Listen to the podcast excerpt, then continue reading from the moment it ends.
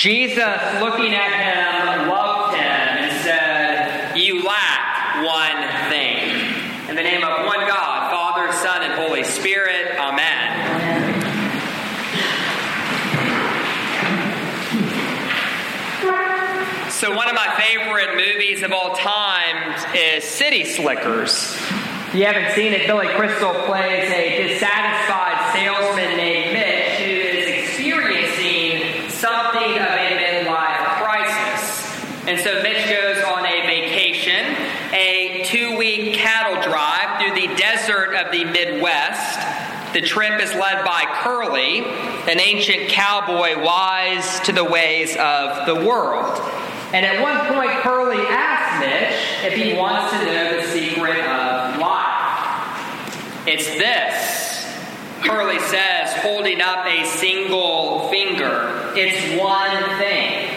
The secret of life is pursuing one thing.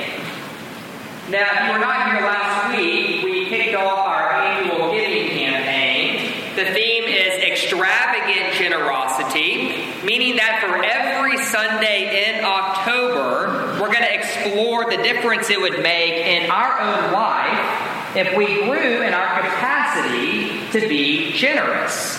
With our money, yes, but also with our whole life. But to have this conversation, we have to look at what it means not just to pursue one thing, but to pursue the most important thing.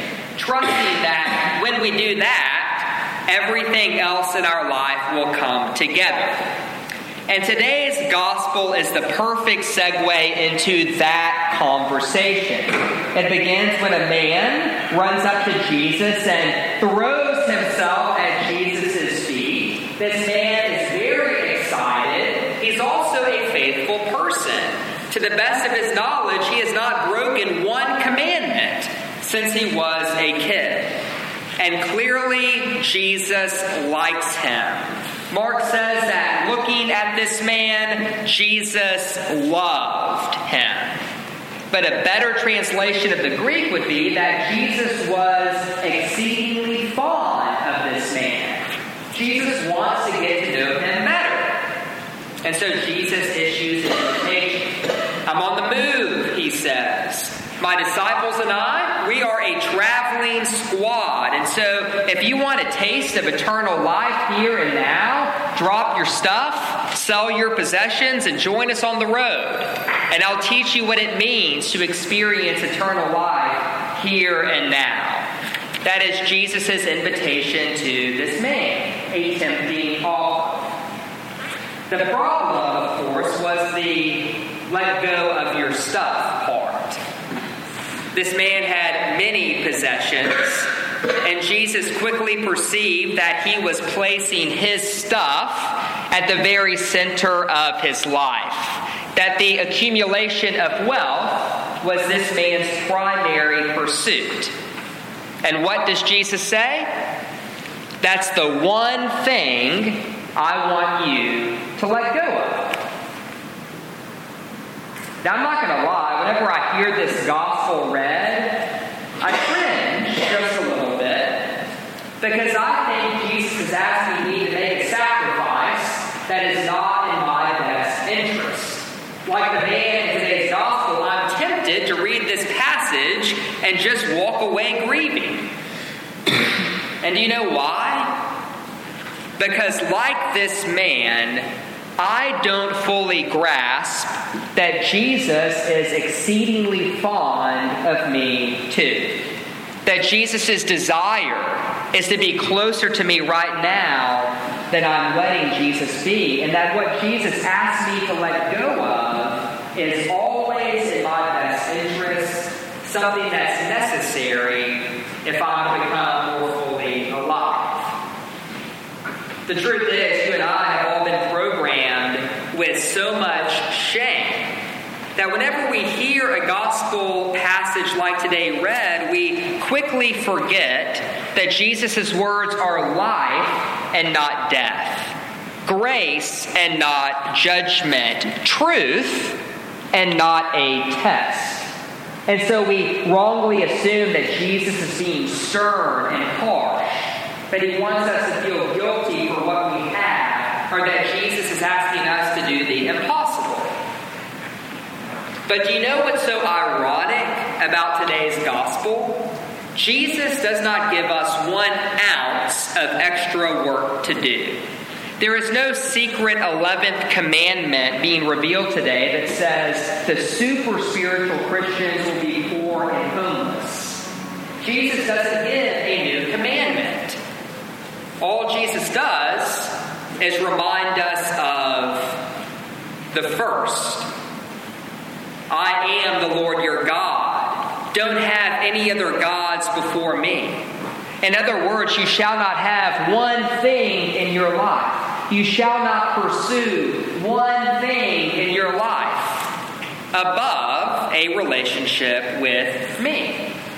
And Jesus, he looked into this man's heart, and he saw that his one thing wasn't God. It was his stuff, his possessions.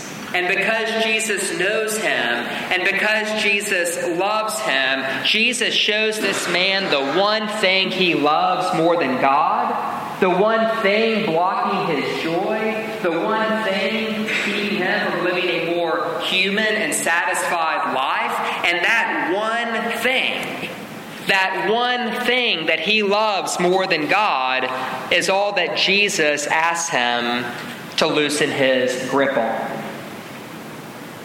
And so my question for you today is very, very simple.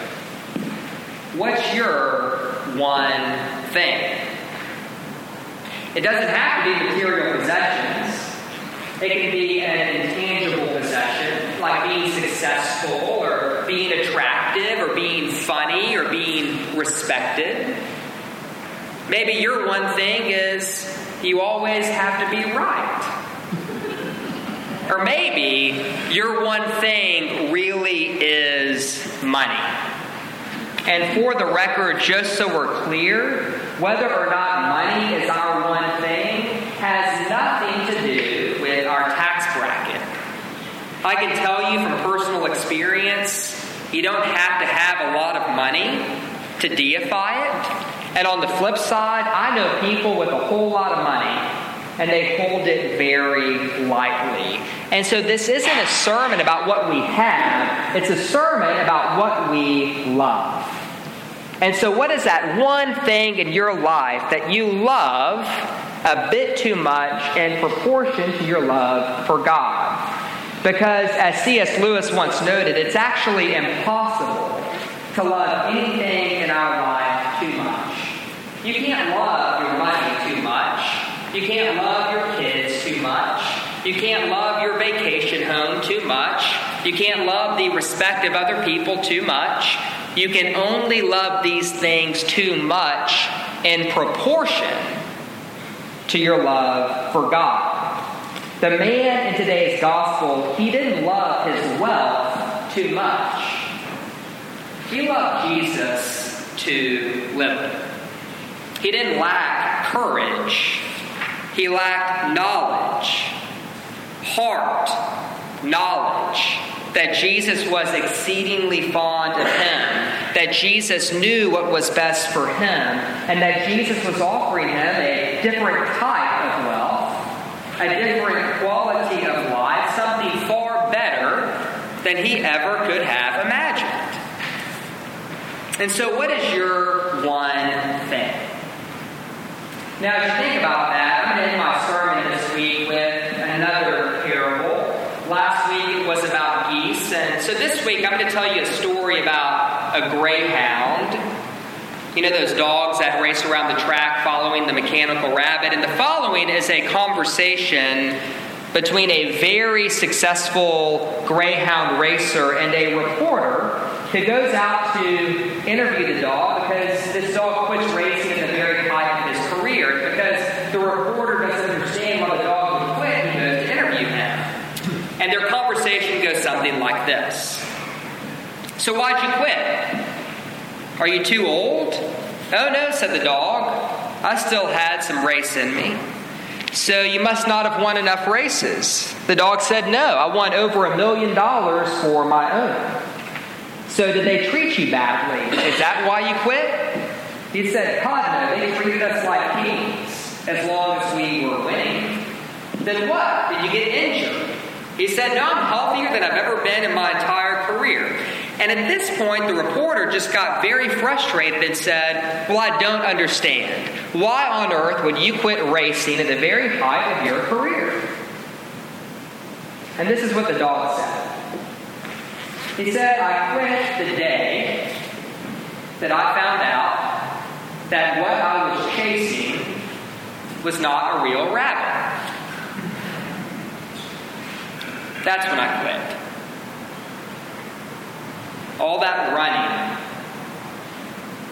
running, running, running, running, running, running. And that thing I was chasing, it wasn't even real.